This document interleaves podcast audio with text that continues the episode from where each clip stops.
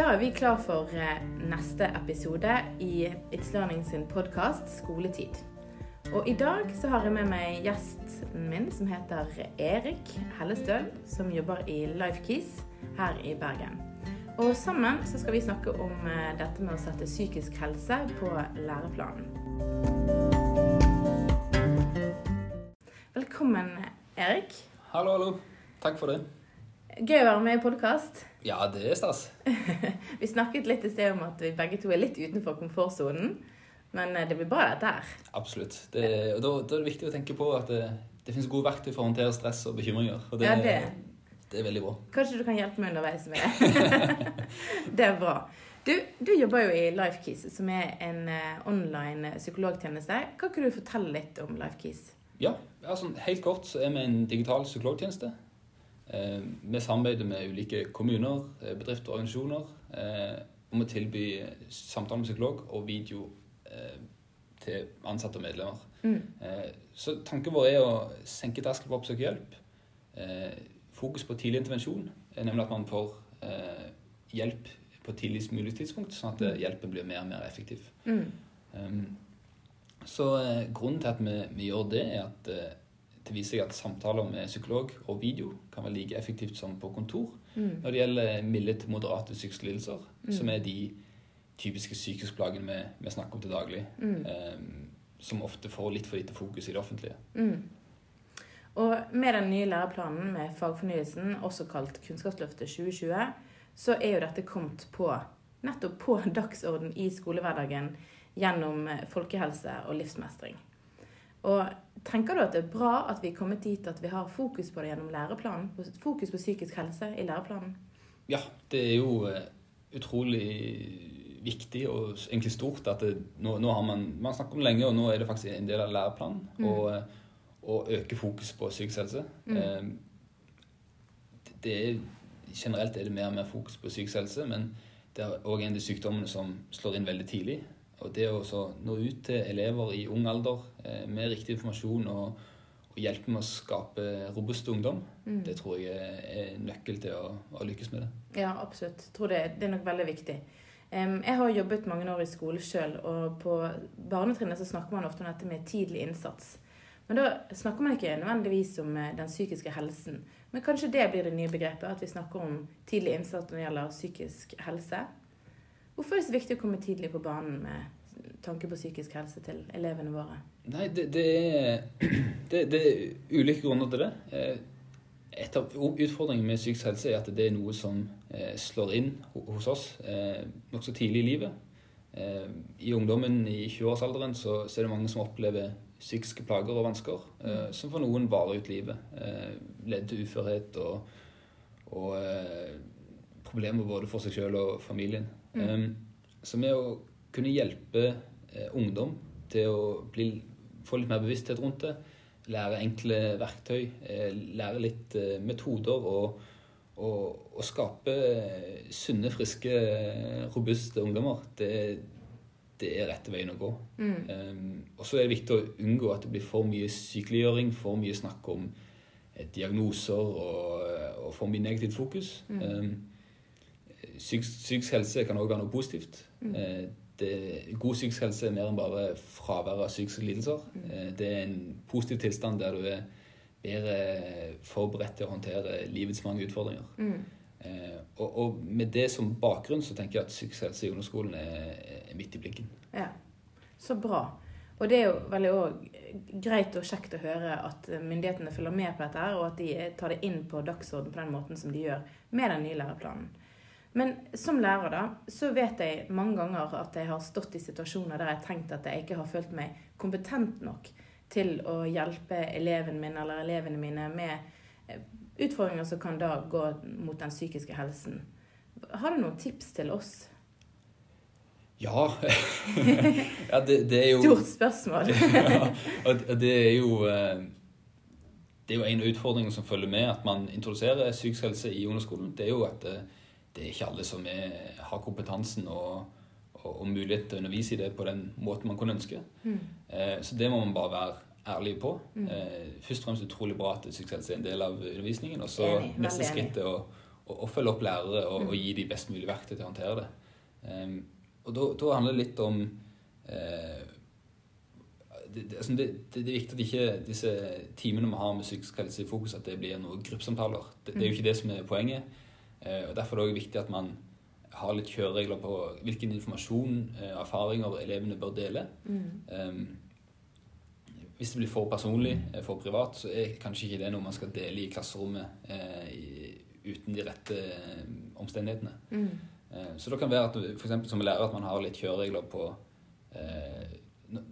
det jo en så viktig del av undervisningen som sikkert du vet mye om, jo å kunne dele erfaringer og egne refleksjoner.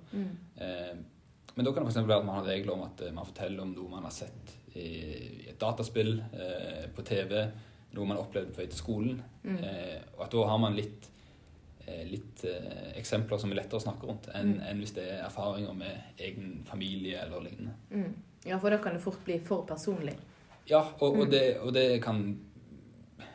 Det kan jo potensielt bli ubehagelig for både eleven og lærerne hvis de er litt usikre på hvordan man skal håndtere det.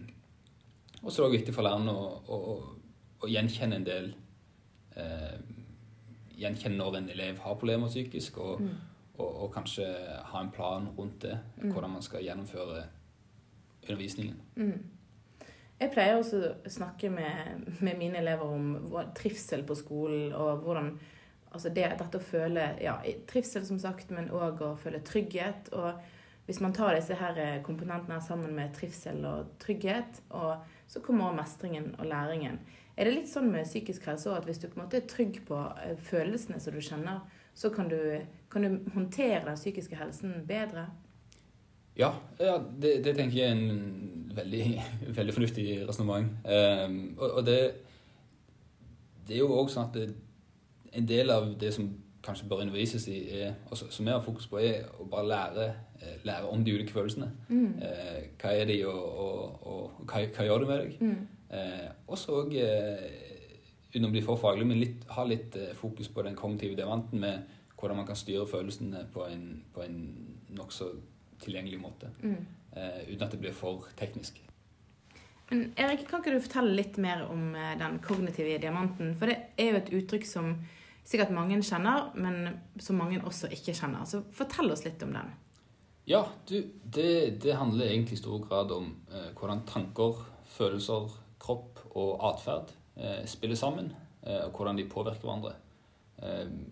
Tankene skaper bestemte følelser, som igjen påvirker hvordan du har det kroppslig, med svette, puls og så videre, og som igjen styrer hvilke handlinger og atferd du foretar deg. Så ganske komplekst, rett og slett. Ja. det jo på en måte det. Men sånn kort fortalt så det at det veldig vanskelig å styre kroppslige, sånn hvordan kroppen reagerer, og det er vanskelig å styre følelser. Men man kan styre tankene, hvordan man håndterer tankene, hvordan man reagerer på tanker, og man kan også styre atferden. Så det handler i stor grad om å styre tankene, og hvordan man skal reagere på dem. Betyr det at du kan drive noen form for øvelser gjennom tankene dine hvis du en person som gruer deg fryktelig til prøver, for eksempel? Ja, så der det litt sånn ulik kognitiv og metakognitiv tilnærming. Bare sånn helt kort fortalt, som jeg synes litt fin med metakognitiv, hvordan du kan håndtere bekymringer der. Det passer ikke for alle. Men da det liksom at man kan se for seg en bekymringstanke som kommer som en buss, og så bestemmer du selv om du vil hoppe på den bussen eller la den gå videre. Og da tenker jeg at da kan man bare la den bussen gå videre, og samme måten så når en bekymringstanke kommer, så kan man velge å ikke fokusere på den og la den gå videre. Og det er også en ting som bekymringstid, at man prøver å sette av en halvtime hver dag, mellom 5:30 og 6. Da skal jeg ta alle bekymringene mine og tenke på de, og så etterpå så skal jeg la de være, og så kan jeg ta de opp igjen neste dag på et bestemt tidspunkt. Og det høres litt sånn banalt ut og litt sånn enkelt ut, men det på en måte verktøy som man kan ta i bruk, og som nok så tilgjengelig. Og veldig konkret. Ja, ikke minst veldig konkret. Og det jo det kan ikke være for flytende og sånt, men det veldig sånn, skriv det ned. Ja. Håndterbare hjelpemidler, rett og slett. Ja. Så utrolig lurt. Jeg har aldri tenkt på det på den måten der, men det jo, når du forteller og snakker om det, så virker det jo veldig fornuftig å gjøre det på den måten der. Ja, altså, så det er sånn veldig sånn konkrete greie eksempler og, som man egentlig kan prøve litt til bruk på egen hånd, og som også noe som psykologer snakker med klienter i samtaler om. Da har man selvfølgelig litt etter oppfølging og litt mer hjelp, men det sånne eksempler på det. Som lærer så har jeg jo ofte møtt elever som engstelige eller utrygge, eller i hvert fall viser at de engstelige og utrygge for noe, uten at man nødvendigvis klarer å sette fingeren på hva det de engstelige for. Og denne følelsen av å være frustrert og sint, den kan jo gjerne hos elever komme til uttrykk for ulike typer atferd. Hvordan kan vi hjelpe de elevene med å håndtere den følelsen av å være frustrert og sint? Ja, det jo et godt spørsmål, og det jo litt sikkert det som grunnen til at man ønsker å ta inn psykisk helse i skolen. Både med store bilder, men også med sånn konkret på hver elev, at man kan jo faktisk hjelpe en elev til å håndtere tanker og følelser bedre. Og da går det litt på den, både hvordan man håndterer tankene og bli mer bevisst om hva følelsene betyr, både for medelever og læreren også. Og så det jo litt sånn med psykososial i timene, hvordan har man det? Så det absolutt noe det kan å jobbe med, og noe som bør være en del av folkehelse og livsmestring. Og vise at vi tar uttrykkene til elevene på alvor. Anerkjenne at det helt ok og føle at du er et sted i livet som ikke bra akkurat nå.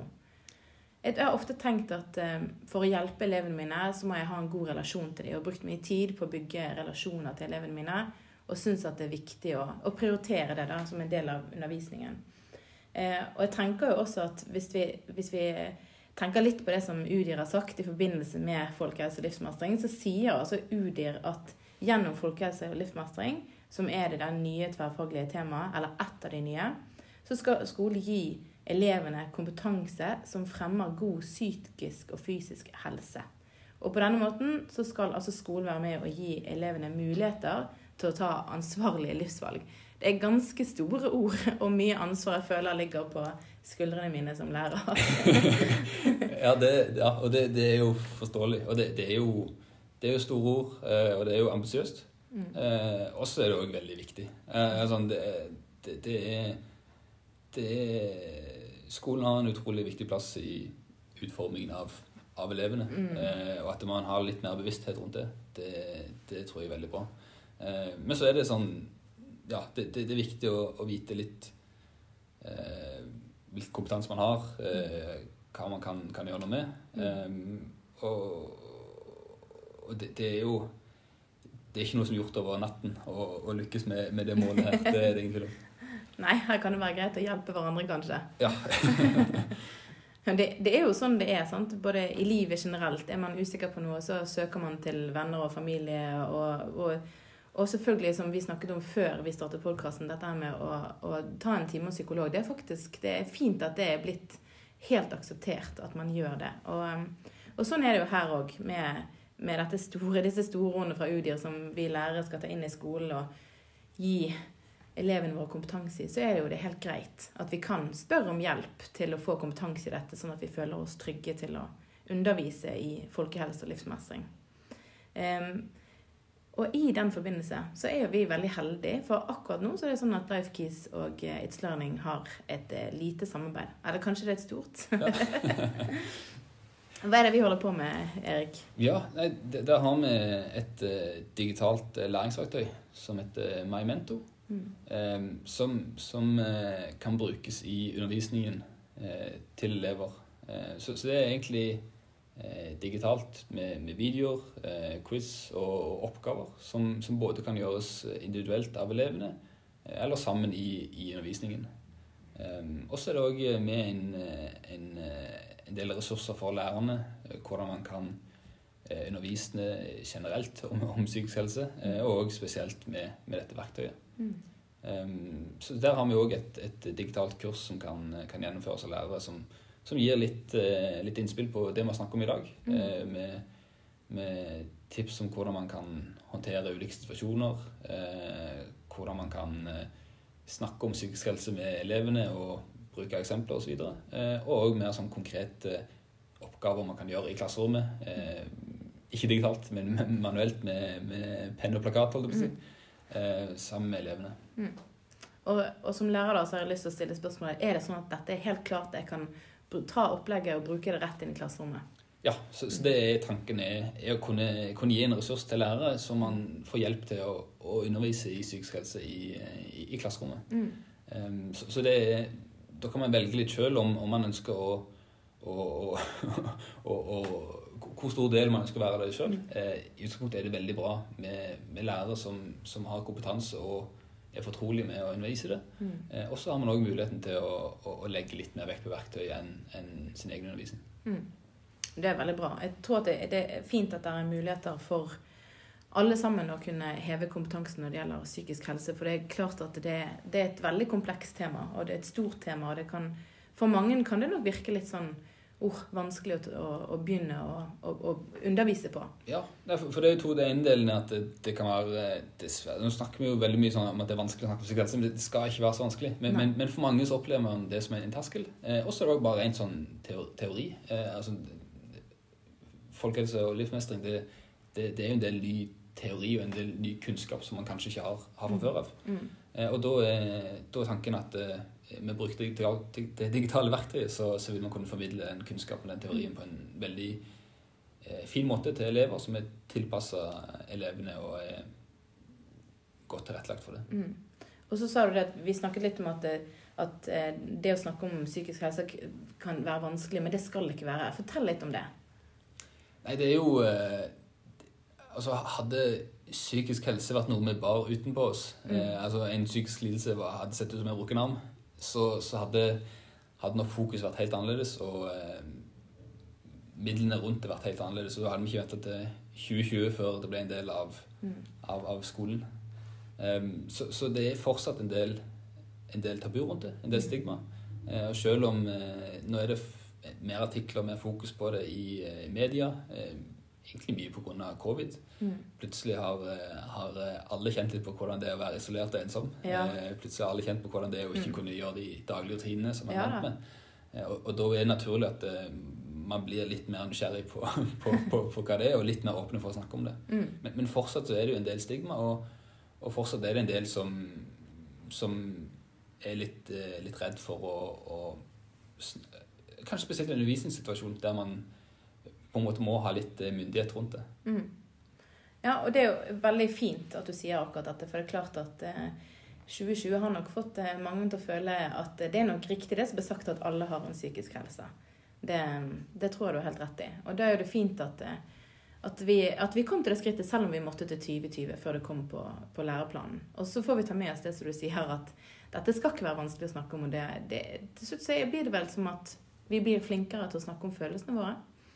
Ja, og det jo ikke det verste som kan skje det. Det et langt skritt I riktig retning. Absolutt.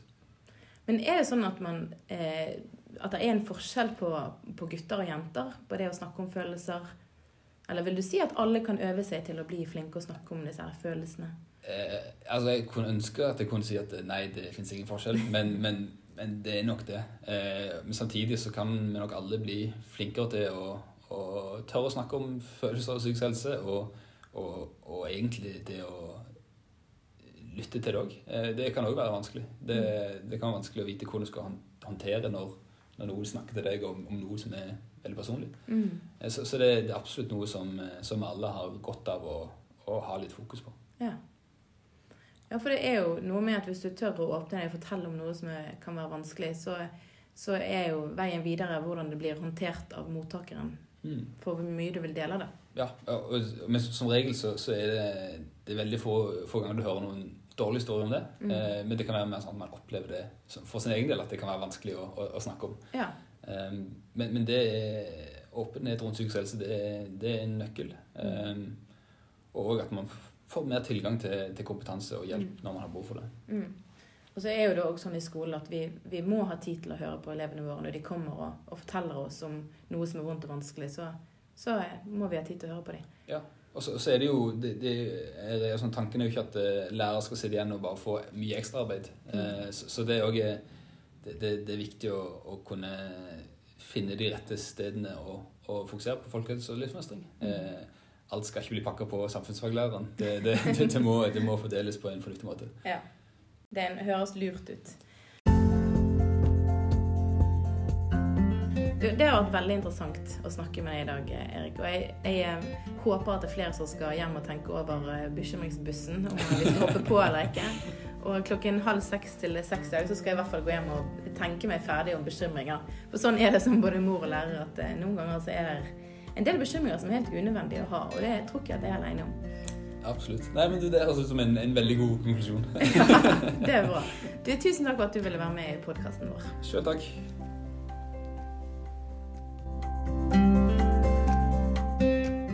Dette var en episode av Skoletid, en podcast for deg som interesserer deg for læring, pedagogikk og mestring i en digital utdanningshverdag.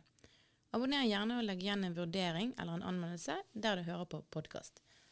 Du finner forresten masse gode episoder i vårt arkiv, og følg oss på Instagram for mer innhold. Mitt navn Beathe-Kathrine Mo. Vi høres neste gang.